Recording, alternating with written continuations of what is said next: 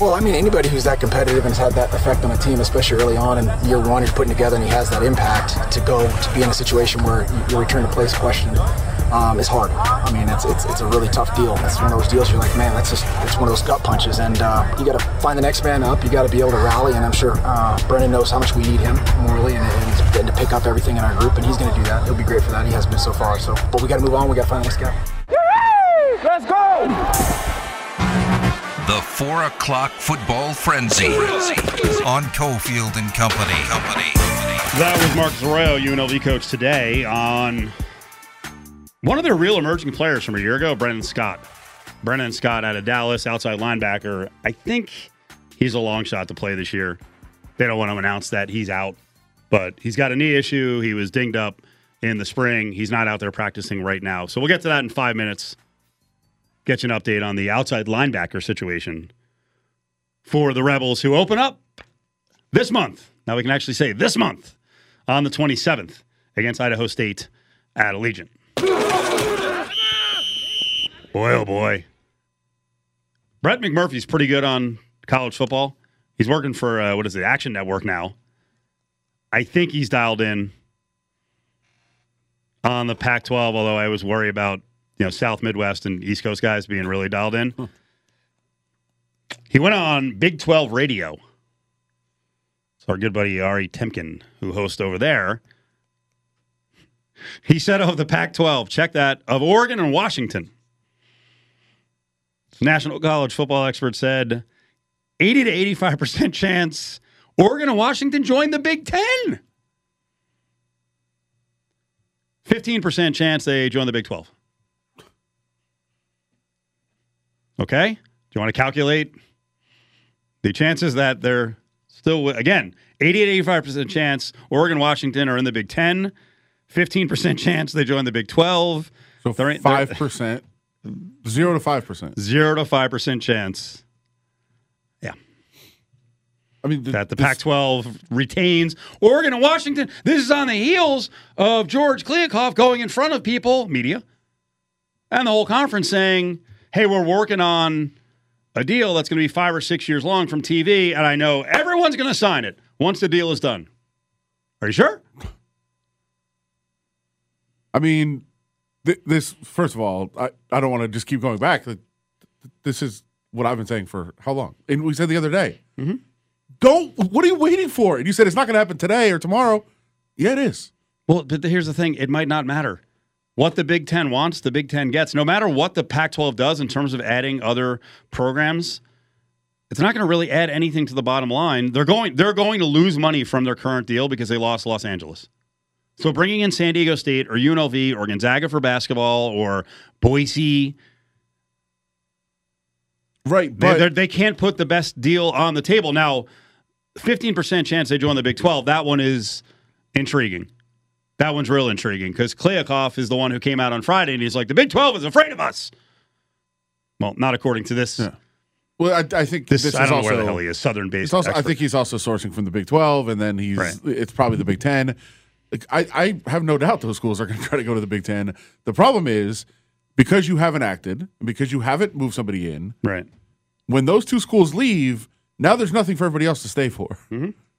That's, That's why you needed to I move. was, I was asking. I saw some. I, I you know, I, I keep bringing up on the air. I've, you know, I'm following all this stuff, and I'm not like I'm doing anything unique, but so I, I see Boise fans and San Diego State fans who are like, oh, we're you know, we're good to go. Like, good to go where? Because there might not be a Pac-12. I mean, I, there was a San Diego State fan on Friday who was like, well, we're set. Invite to the Pac-12 or the Big 12. And I, I asked the person, I was like, well, are you going to accept an invite? Would you want your school to accept an invite to the Pac-12? And then, like, it's it's almost like the situation they got involved in with the Big East, where if you remember, it was what Boise and CSU and San Diego State were now going to be in the Big East, and then like within months the Big East dissolved, and it's like, okay, pump fake, we're not going. well, It's hard to make decisions when everyone is waiting on two things: Notre Dame and eh, sort of Big Ten, SEC, what they're going to do beyond Notre Dame. Like they both want Notre Dame; they would love to have Notre Dame, and then once Notre Dame decides, then both conferences are going to launch into action, and all of a sudden it's you know Miami, Florida State, Clemson, North Carolina, you know uh, Virginia. You know then you go out west, Oregon, Washington, Can- uh, you know Stanford, Cal, Utah, Colorado, you know the the Phoenix, Tucson market. Like it, it could all blow up, and we could have, as we've said a million times now, two super conferences like. 48 teams total, 24 each. We could have four conferences with like two of them being 20 teams, but it's not going to really settle it. Like, how does anyone make a decision until Notre Dame says, yeah, you know what? We're going somewhere. That that's all that's all true. But my thought all along, I think the Pac-12 lost US, USC and UCLA because they didn't act before. Mm-hmm. They still could have, but if they would have formed, everybody sees where this is going. As you just said, it's either two or four conferences. That's what it's going to be, and they're going to break off from Division One. That's going to happen. It is going to happen. Yeah, the most the most viable thing for the Pac-12 now is don't add. You know what? If you want to add some other Mountain West schools, you do it after. You go after the big prize. Their big prize now is is finding a merger with the ACC, and the ACC is going to lose some teams, and then the two of them combined will still, you know, at the end, we'll have 18 to you know 20 teams. You know, if North Carolina and Clemson and Miami and Florida State go bye bye, then you have you know this East West thing, and maybe you can hold on to Oregon and Washington. You know, Utah, Colorado, the Phoenix, Tucson market, uh, because that that could be ESPN driven. That's the thing. That's the that's the lone positive that's going on there is they've got partnerships and a lot. You know the you know the ACC is like crap. We signed a deal through 2036. We're kind of effed, and then we're going to lose North Carolina, Virginia, Miami, Clemson, Florida State. Like we got to do something because otherwise, then because then then the doomsday scenario for Power Five schools is here. Then VTech, Oregon State, Wazoo, like some of these markets where like, sorry No, man, those those schools are they're going to be Division Two. okay, the Division One two thing you keep going on. No, but because that's the that that is the driving factor in this. I don't know why we're like that's way down the road. No, that is going to happen within five to ten years. Absolutely. And the problem with what you're saying is that those schools, when they're left behind, they are going to be in a different in a different conference. They're going to be not playing against those schools anymore. Mm-hmm. And I don't think people are processing this No, or they'll, be, they'll for essentially it. be a group of five. Whatever it is, the the two or four conferences will have that'll be you know real like good automatic bid chances to get into a college football tournament, and then the group of five will be like it is now, and you'll have all these schools that drop down and are like crap, man. Now, you know, now we feel like Boise. This is almost impossible to make the the, the tournament. But you're I I I mean I think you're you're you're Adam, saying okay, that. but I'm is so deep in the weeds. But it's not deep in the weeds. This is what the driving force is in all of this. I, I don't I don't understand why that's not part of all these conversations that people aren't prepared for it. They're not getting ready for it. That and when you say group of five, those schools still play against the big schools. Like you're not anymore. And I I think it is important to lay this out because that is where this is going to. Join the conversation on Twitter at ESPN Las Vegas. It's time for Cofield and Company's Las Vegas Raiders opponent preview. Let's break down the Raiders versus the Patriots. And yo, they hate us cause they ain't us, and that's the truth. False accusations they make is they don't have the proof. But it's all good, it's more fuel for the fire. Remember, you said our quarterback was Nothing like the 5,000 Patriots fan songs. I mean, our favorite is Brady in the style of Lady. That one's pretty good though. A lot of lot of rappers, a lot of aspiring Marky Marks in the Beantown area. We're gonna do our Patriots preview. New. Las Vegas resident, Marky Mark? I saw that. Paid a lot of money. Is it fifteen million dollars for a piece of property in the Summit? Yeah. I think it was My more lord! even. You know, I'm gonna take a drive up there. I don't think you're allowed in. Only I was to make a joke, but whatever. Um, real quick, because we uh, we were talking about college football realignment. We got the Raiders opponent preview coming up on twelve eighteen. Patriots are here. Uh, we started mentioning UNLV based on what Marcus Arroyo was saying this morning about Brennan Scott, one of their outside linebackers. So if you noticed, um, and this was kind of hard to follow because the Rebels had a third recruiting period and they scooped up a lot of transfers. And we're talking from you know schools like Utah, uh, Louisville for a running back, but they they they especially beefed up in that third period outside linebackers and defensive backs. And the outside linebacker thing, I think, was because Brennan Scott is probably down for the year. So now they've got a, a bunch of guys who were with the program, young guys, and some transfers all competing to get that spot opposite Adam Plant. So we'll see how this turns out. Isaiah Sales is a transfer in. He's probably 6'3, 235.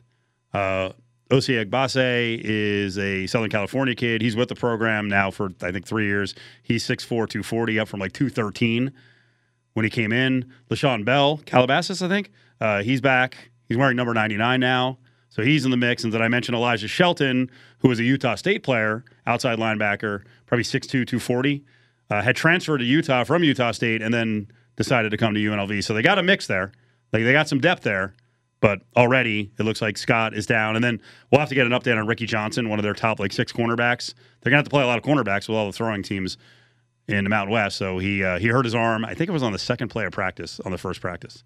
That sucks. Like very innocent so contact. excited for the summer, the whole you know summer. It was just it was a, a high ball that uh, Kyle Williams caught, and they collided, and you know he gets up and he's holding his arm. It's like, come on.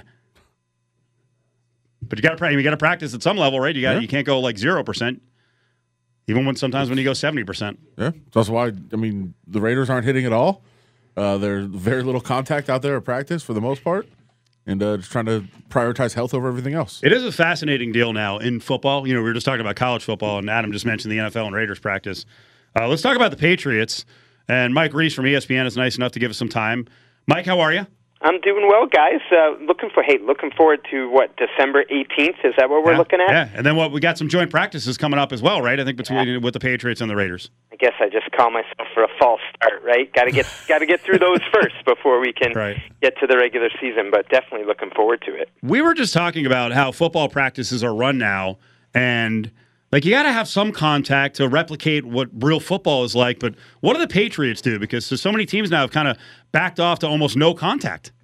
We had one play today at practice, uh, first day in full pads, where one of their linebackers, Ja'Whaun Bentley, was coming downhill, sort of popped the running back, Rhamondre Stevenson, with his shoulder, and, and Stevenson's helmet came off. And it stood out to a lot of people because you don't see it that much, right? Bill Belichick's a little bit old school, in my view, in the sense of he feels like the only way to prepare to play football is to practice real football. So you get hitting, uh, not not really live tackling at this point, um, but they're just sort of going through the same rules the Raiders had to. Guys, like you know, first four practices are like the off-season program, and now we've finally today, I would say, got to full pads, you know, physical contact, and trying to ease the players into it that way.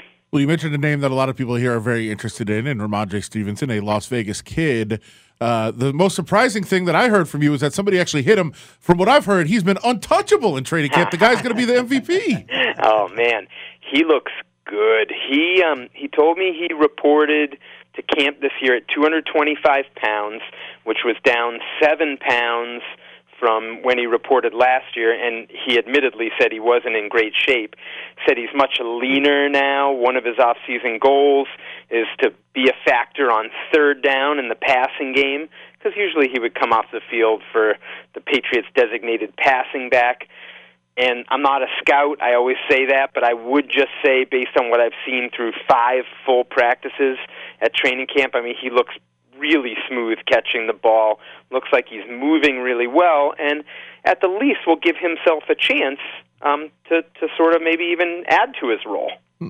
I mean, we never see the Patriots actually have one designated guy as a running back, though, right? I mean, that's never going to happen. I would not say it would never happen. Go back to 2004 when our guy, Josh McDaniels, was a young coach working under Charlie Weis, and they had Corey Dillon. And they just said, we're just going to ride it out with Corey Dillon. First down, second down, third down. And Dillon ended up that season, I'm looking at it right now, with 345 carries Wow. for 1,635 yards, 12 touchdowns. The next running back had 54 carries. So now that's the outlier in Belichick's 23 years as coach. That's the one season I picked out, right? Um, and it's unlikely to happen this year because they also have Damien Harris, the former Alabama runner back, running back that they really like, um, and you know a few other guys that they can sprinkle in there as well. So I, I was I was joking about Rhamondre Stevenson, all the glowing reports that have come out, but obviously uh, looks good here early on. We've heard the same thing about Mac Jones. This big year two leap. Is that what you've seen? Um, well, so three days and an interception each day over the last three days. So now I'm not saying that to read anything into that, but I, I would just maybe balance off the hype, you know, that you might have heard. I mean, I think Mac definitely looks good, and everyone sees that he's made progress, and Bill Belichick was talking him up for all the work that he's done. It's a work in progress, guys. I mean, Josh McDaniels, as as you I've probably seen already out at Raiders practice, this is like a master play caller, a, a real wizard of offensive football. You don't just lose a coach like that and not see a little bit of um, a transition period. And so they're working through some things with three coaches basically leading the way Matt Patricia, the former Lions head coach, Joe Judge, the former Giants head coach. Both those guys had been here before. Defense and special teams primarily, respectively, and Bill Belichick as the third coach, who's really heavily involved with the offense as well. So I think Mac is, you know, he's he's fine. He looks good. He's definitely, I think, you can win with him. Um, but I think as they work through that transition, we're also seeing some growing pains as well. Uh, Matt Patricia, noted offensive genius as well as the play caller. He's calling plays this year. Oh boy, I see the sarcasm. I, I and it usually always goes over my head. That one did not, right? um, so he might call the plays. One of the things that he said today was that that hasn't been decided. That's going to be a Bill Belichick call. I will tell you, when I watch practice, he looks like the guy. Like he's got a walkie-talkie in his hands, and he's the one reading off the sheet when it's 11 on 11 drill, which tells me that if it was a game, it would probably be him. But I suppose until they publicly declare that or they make it known that it's possible Bill Belichick could be involved in that process in some form. Maybe Joe Judge, the quarterback coach, could be part of that in some form. But it looks to me like Patricia's the uh, will be the guy. So Raiders opponent preview, Mike Reiss, ESPN.com covers the Patriots. Uh, is I mean the conspiracy theories are out there. Obviously, they haven't named them because of contractual situations and payments, that sort of thing with Detroit. I mean, is that is Oh, that wow. a legitimate thing? Well, I, I think that it's probably got to be part of the discussion, right? I mean, the idea that he's still getting paid by the Lions, similar to Joe Judge, you know, still getting paid by the Giants. So if you were to say this is our coordinator, you know, then that job title probably carries a higher salary than, um, you know, that would offset. I believe if this is the if I have it all correct, you know what the other team have to pay. But I think it's not. I don't think that's the only reason. I think part of this is Bill Belichick loves to uh, be unconventional and loves to be a nonconformist. You know, you tell me I have to name a coordinator. Why? right? Like why? why? Why? Because we've always done that. You know, like and I, so I think that might be part of the thought process as well, and and maybe also too. And and I don't dismiss this. And again, it's all theory work here. I mean, maybe Bill isn't a hundred percent sure where this is going to head Oh, at the end of the day, and he wants to leave himself some wiggle room. Well, and and Mike, how about for us and our jobs? Uh, coordinators have to speak to the media every week. Yeah, and uh, so so the idea that he didn't name him for that. I will say this: I mean, they, all the coaches, all the coaches talked to us today, Okay. and Matt Patricia talked to us. So I, I do, I know what you're saying. So it wouldn't have to be every week to do that. Maybe you deflect them, you know, you shield them from possible criticism, funnel it all to Belichick. Maybe that's part of the reason. But I would be surprised, actually, guys, if that was like a primary driver in the thought process there. Mike Reiss up on Cofield and Company covers the Patriots. We're getting ready for a, uh December 18th game when the Patriots are in Vegas to take on the Raiders. Let's go back a few months because we didn't get to talk to you when McDaniels was hired.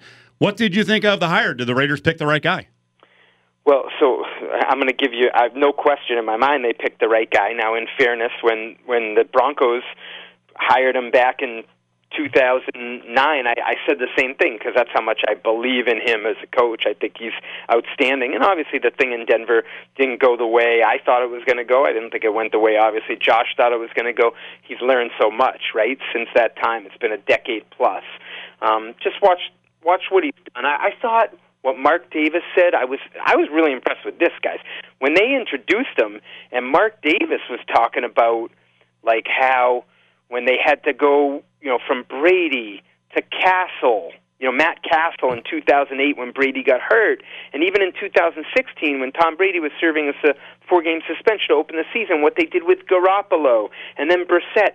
Like I was impressed. I'm like, wow, Mark Davis, man, he did the study. He knows what he's talking about football-wise, you know. And it felt like he really. It wasn't like talking points when he said it. It was like he really knew it. He was talking football, which I loved, and it's literally exactly what I would say. You know, I just think think he gets the best out of the players. I wrote a story last year that you couldn't say Mac without Mac Daniels. You know, and I because every time you looked on the sideline when Mac Jones had come to the sideline, he was shoulder to shoulder with Josh. You know, I thought he did a great job bringing Mac along. So all that, all those things, I think, are incredibly positive. And then just sort of, you know, being that CEO, the the head coach overseeing it all. I think he's just so much more plugged into what it's all about now. Long term, what could be more debilitating to the Patriots, the loss of McDaniels or the loss of Dave Ziegler? Um, so uh, I think Dave's excellent at what he does as well. I would say more McDaniels only from the standpoint of, you know, I think he is so unique in terms of what he does coaching wise, whereas Dave had just been in that role for one year, hmm. right? Like Josh, Josh had been here two different stints, but in that particular role for more than a decade. And I think coach quarterback to me. Like if you were to say, hey, what what what do you need to win in the league? I think I would start with coach and quarterback, and so that's why I would lean toward Josh. If Belichick walks in three years, does Kraft just make a run at McDaniel's?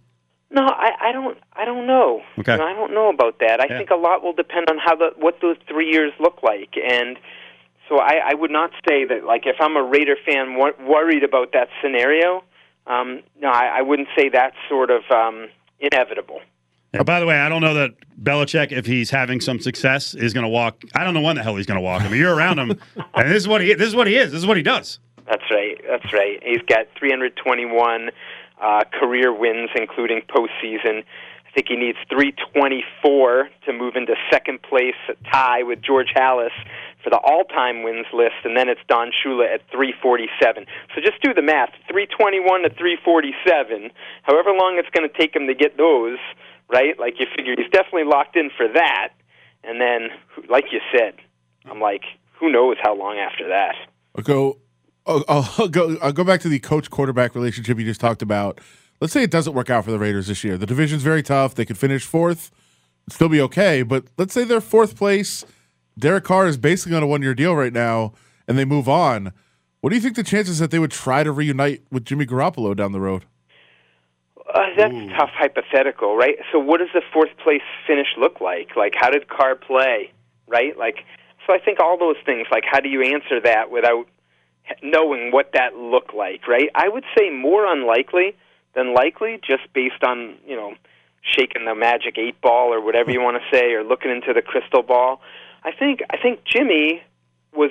I think Josh liked Jimmy, and I think was was felt like he could win with him.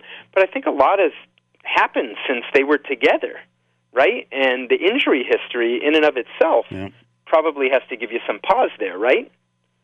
No doubt. Yeah. No doubt. Mike, let's finish up by looking at the Patriots by the numbers, the Vegas numbers, and soon to be, I guess, mass numbers is uh, gambling's going to be uh, legal there in just a little bit. Patriots over under wins, eight and a half. What do you think? Over under?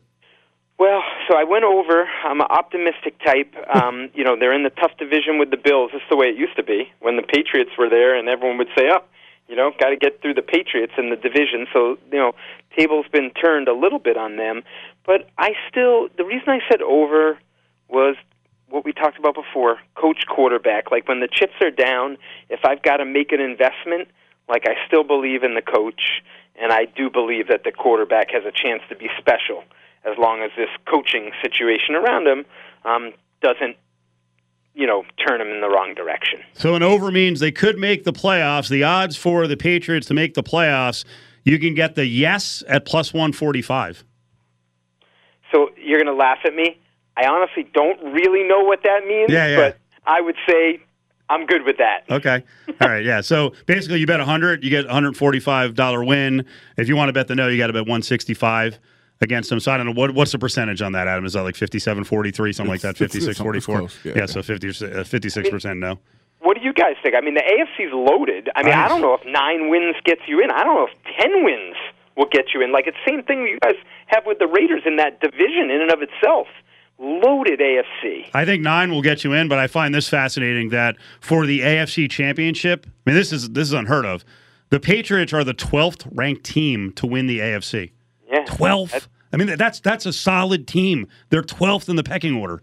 That that is really something else. And I will say, my, one one of my theories on this year's Patriots team is that they might that that probably the reason they're 12th is they don't have the star players that make you sort of say wow. Davante Adams as an example, but they have a lot of good players.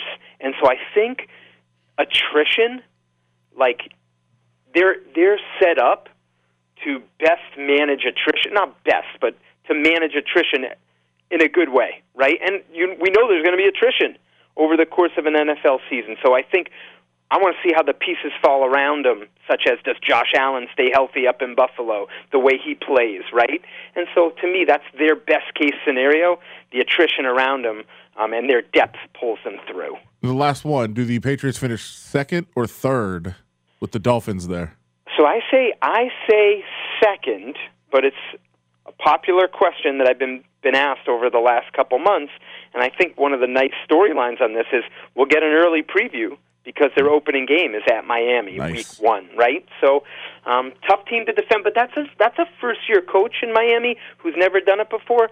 So to me, that's a wild card, guys, right? Like that makes me say I could invest in them, but maybe cautiously. Mike, great spot. We're big fans. Thank you so much.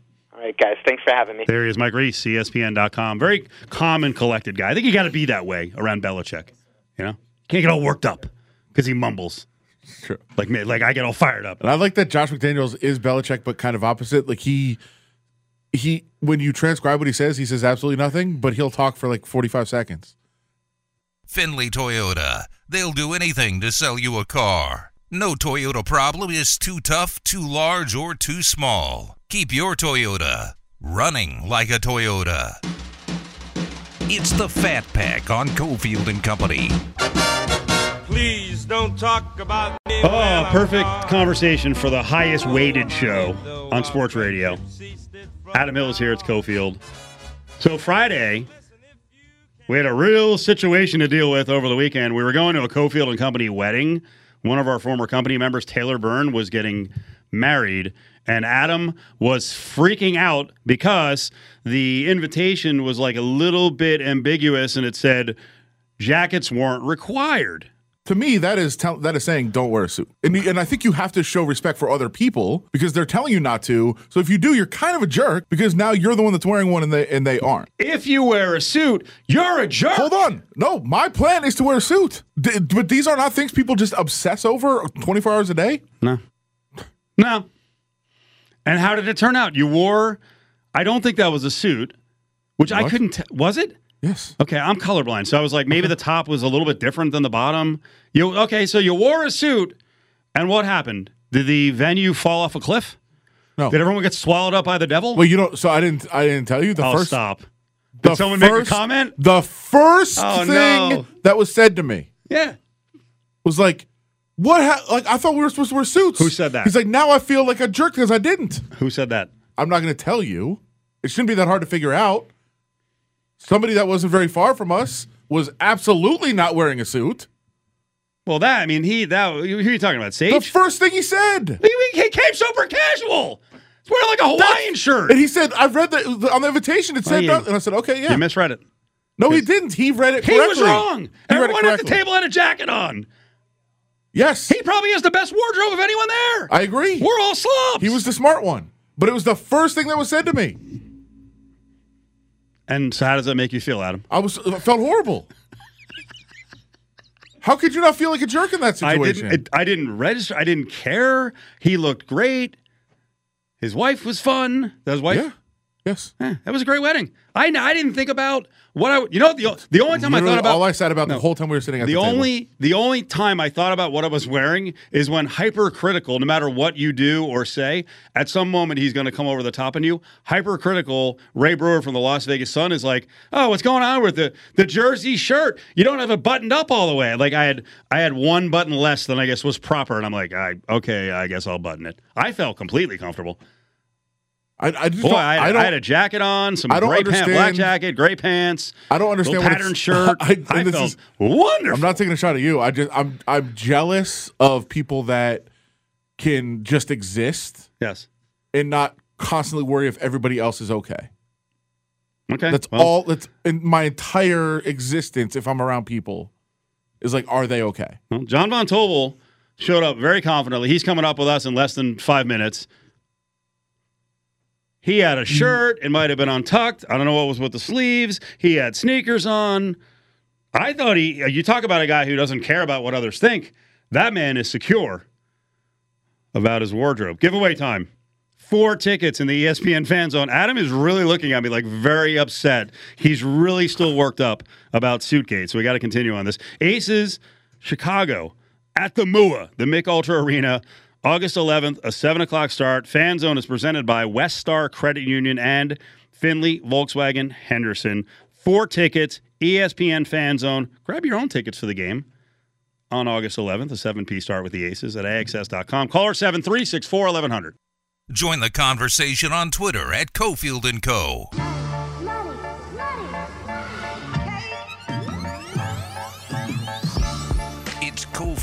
Company's Eye on Sports Betting with Jon Von Tobel. I mean, let's be honest, this is probably going to be a continuation for 10 minutes on the Fat Pack. Von Tobel's with us. Jon, how are you, buddy?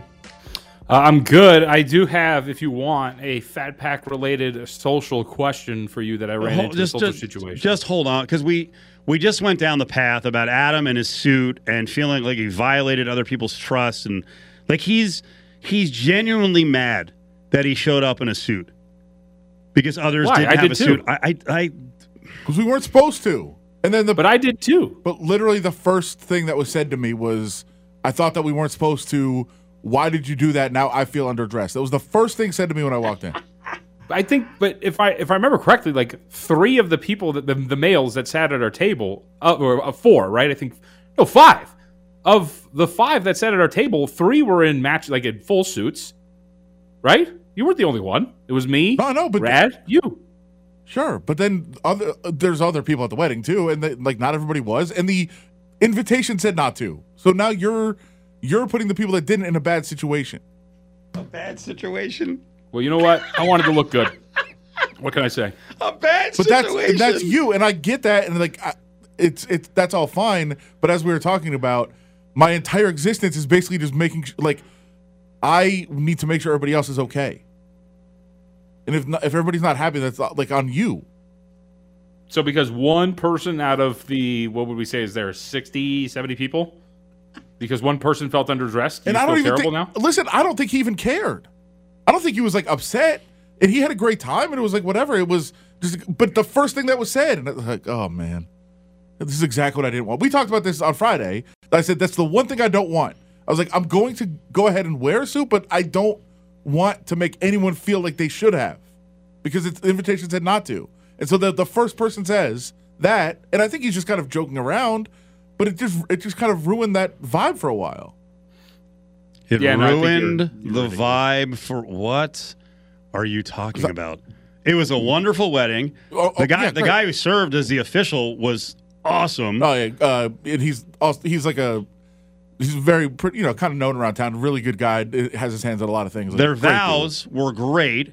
It turns out that Taylor Byrne, former company member, is a maniacal love man. Yeah. What was Yeah. it like? What was all the collectibles along the way? They were like- I'm like, I haven't picked up anything in ten years for the SO. This guy's pulling out the first fortune cookie they had together. I'm like, I'm screwed. He saved. Not only did he save the first fortune he got from the first time they ate Chinese food Fortune, together, not the cookie. Yeah. uh, but he also like tied his vows around the fortune. Yes. Like, ro- and that's what happened. By the way, that's what happens Well, that's- when two writers get married. Yeah. Dude, the vows are going to be good. That was that was my thing was as I was listening to Taylor, I was like, "Wow, yeah, this guy's a writer. Like this is this is so Yeah. ridiculous how well put together these vows were." Um, for me, like, and, and it shamed my wedding uh, because I made it my vow on the spot. now I spoke from the heart, and it was very heartfelt, and I meant every word of it. But it was not as eloquent as what Taylor my put Wasn't it just like you two and an Elvis impersonator there at your wedding?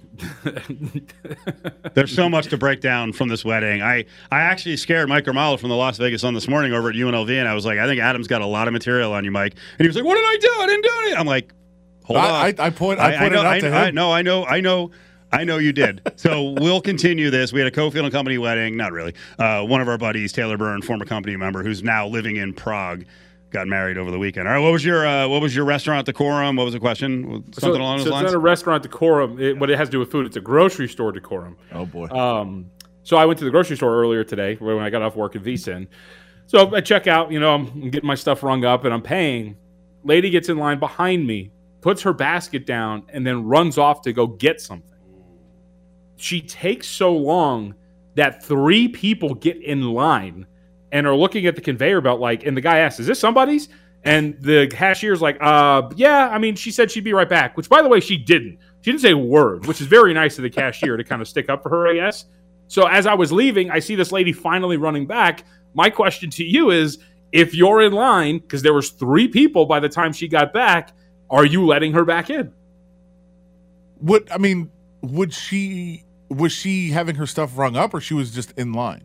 No, so I was having my stuff rung up when she put her stuff down and ran off. I was done, checked out, and walking out by the time she was making her way back. Like As she long wasn't as- even back yet. As long as the cashier is not waiting, doing nothing, I think it's okay. No, I'm talking about you as a person in line, though. Like I said, three Yeah. people got in line No. in the time that she was taking to come back. Yeah, but I'm saying, well, I mean, the cashier saw that she left her stuff there. I'm saying, there's no way if if the lady is still not there and it's time for somebody else to go, obviously they need to go. They don't wait for her to come back to start. But I think it's I think it's okay as long as it's not like an egregious. I got one thing, I put it up there, and now I'm going to go shopping for 15 minutes and get my stuff. Like if it actually is something that they have to just go get, I think that's okay. Okay. Good answer. She took over three minutes to go get her thing. So I don't know. I think she was grabbing multiple things. It's excessive. It's excessive, yes. That's what I Jon. Jon Von Tobel, VSIN is with us. All right, what do we see on the betting markets today with Deshaun Watson getting six games? Quarterback of the Browns will be back sooner than most people thought. Well, yeah, but here's the thing that I like a lot. So, as and I'm sure you guys have talked about today, uh, it was a recommendation for the suspension, and that's what it's going to start out with. The NFL has three days to appeal, uh, so it's not like this thing is really over with. As many in the sports betting community uh, pretty much exuded, they were like, "All right, cool, it's over. Let's let's look at the Browns now." And it's like, well, we don't know what's really going to happen here, like the with what the NFL wants to do. So there were adjustments, and there wasn't a lot, right? You could clearly tell in the offseason market um, that odds makers were with the thought of around eight games, Deshaun Watson was going to be gone. You know, for example, the Westgate Superbook, they pulled off, you know, if for those who don't know, the Superbook put up point spreads for every single game for every single team. So they pulled off Cleveland, but it was rehung over there. It was rehung up at DraftKings. All the point spreads for the first six games remained the same. So it's not like this is like a really big adjustment. Some spots go from 30 to 1 to win the Super Bowl to 25 to 1. Odds to win the division go from about plus 260 to plus 230, plus 220, depending on where you shop. So there wasn't really massive adjustments because we kind of got the inkling months ago that this was going to be one where Watson was going to come back at some point. So you could see that there wasn't much of an adjustment from the betting market. Uh, but I would say, like, you know, two things. One, don't just start firing away on Cleveland stuff because we don't know how this process is going to um, play out, especially if they if they appeal it. And I'll ask you guys because what I thought was really interesting is Ian Rapoport goes on Pat McAfee's show and says that if the NFL appeals it and if the suspension becomes longer, like close to the entire season, 12, whatever, that Deshaun Watson would then go to court or his people would go to court to challenge the ruling. Would that not then make this thing so that it's kind of like a stay before that it can actually get enacted? Thus, could Deshaun Watson actually be available to start the season? That'd be interesting. I, I, and I think that he's absolutely going to sue in federal court if uh, the NFL, again, as we said, the NFL could appeal and then hear the appeal themselves and have Goodell decide on the suspension. That is egregious. And as I pointed out, I think even if you hate Deshaun Watson and think he should be banned for life, you should be angry that that would be the process. It's a ridiculous process. Uh, but yeah, that is something to keep in mind as well. It could end up being a year, could end up being pushed back a year, uh, depending on what happens with that case. John, we wondered earlier what the adjustment in a line would be between Watson and Jacoby Brissett.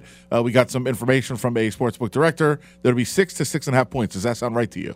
I, I was going to say full touchdown, like seven. So that yeah, that six to six and a half sounds about right. I mean, think about this game that they're playing against Carolina to start the year. Uh, I would assume that that line is more like six and a half, maybe even the full seven on the road against Carolina, even with Baker Mayfield, as opposed to uh, right the one that is sitting out there right now. So I would say yeah, that's pretty fair. But I also say too, Adam, and this is what I think is pretty fascinating about from just a purely football and betting perspective with Cleveland is if you run with the assumption that it's six games and you analyze their first six games, it is one of the I think Warren Sharp put out it's like the easiest first six games in the National Football League of all the schedules if you assess it by like win total standpoint or something like that. And if you dive in a little bit deeper, five of their six opponents, uh, their first six opponents, ranked 15th or worse in rush defense DVOA, and four of them ranked 26th or worse. So like this is a slate that is like tailor made for Cleveland with or without Deshaun Watson. So if you go forward with the thinking, and if it stays at six games, and I kind of alluded to this when I sent you guys notes, if that's going to be the case, Cleveland is still really alive to win that division because they miss every they don't miss a single divisional game. They start off right away with two games when Deshaun Watson comes back. The schedule is extremely easy. This team could still be four and two by the time Watson comes back if it is indeed six games.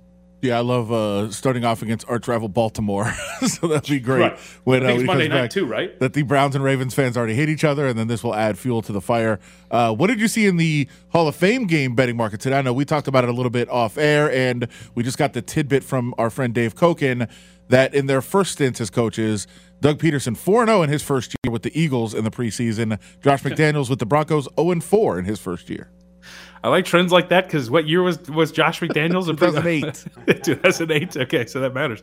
Um, no, I think so. We saw this market move right. Uh, like as of I think even yesterday, the Raiders were still one and a half point favorites. Some spots like the South Point opened them up two point favorites. Um, but in the last 24 hours or so, we have seen the market shift, and now multiple books, the Jaguars are one point favorites. I know that you, you and I, you referenced how we were texting off the air, obviously, and how it sounds like the Raiders aren't really going to play anybody. I mean, it's the Hall of Fame game. I didn't expect anybody to play for either team, so I think it's a little weird that the market's moving on something like that. Especially, I, I would, I would say this much. It's really not that much. You're talking about just going from like one to one, especially in a preseason game. Um, but I, you know, I will say this: I bet Jacksonville. And one of the big things for me in preseason handicapping is evaluating quarterback depth charts. And the Jags actually have a sneaky good quarterback depth chart. If Beathard's healthy and he plays, and this is just for me going forward in the preseason, CJ Beathard was the highest rated quarterback by PFF standards in the preseason last year. He was actually really good. Uh, and you have Jake Luton out of what he played for Oregon State. He's actually had some regular season action as well. Uh, Kyle Sloter has a really, really solid preseason start under his belt too in years past. I kind of like Jacksonville as a whole going into the preseason, but I, I bet them here to win this game against the Raiders as well. Jon Von Tobel, VSIN, is with us. So, Jon, I got 30 seconds left. You uh, made another NFL win total bet. The Bears, I'm guessing over? Yeah, un, yeah, under. And so this is the way I approached it, Steve. You, so you can get six and a half, like the predominant number out there. I went under six plus 105, which is over at Circa. I think this team's going to be in the running for fewest wins in the NFL season. I talked to Ben Brown over at PFF today. He actually said their numbers show a 3% edge to play them at, you know, worst record in the National Football League. They did nothing to help uh, Justin Fields. Their offensive line's bad. They already have some discord in terms of uh, their players with the new coaching staff. I went under six plus 105. Jon, thank you. We'll see you later in the week. Good to talk to you guys. Thank you. There he is, Jon Von Tobel, VSIN, Monday through Friday, 1 o'clock. And then he's got his uh, Sunday afternoon show that goes down at 3 in the afternoon. We got a lot of giveaways today. Let's take care of one now. 364 1100, 364 1100. Chico Bean, comedian. Mirage, Saturday night this weekend, 10 o'clock show, 16 plus. Ticketmaster.com. Ticketmaster.com is where you can grab your tickets. Chico Bean, comedian, Mirage Theater, August 6th. Two tickets from Ari, 364 1100, caller 7. More of Cofield and Company is on the way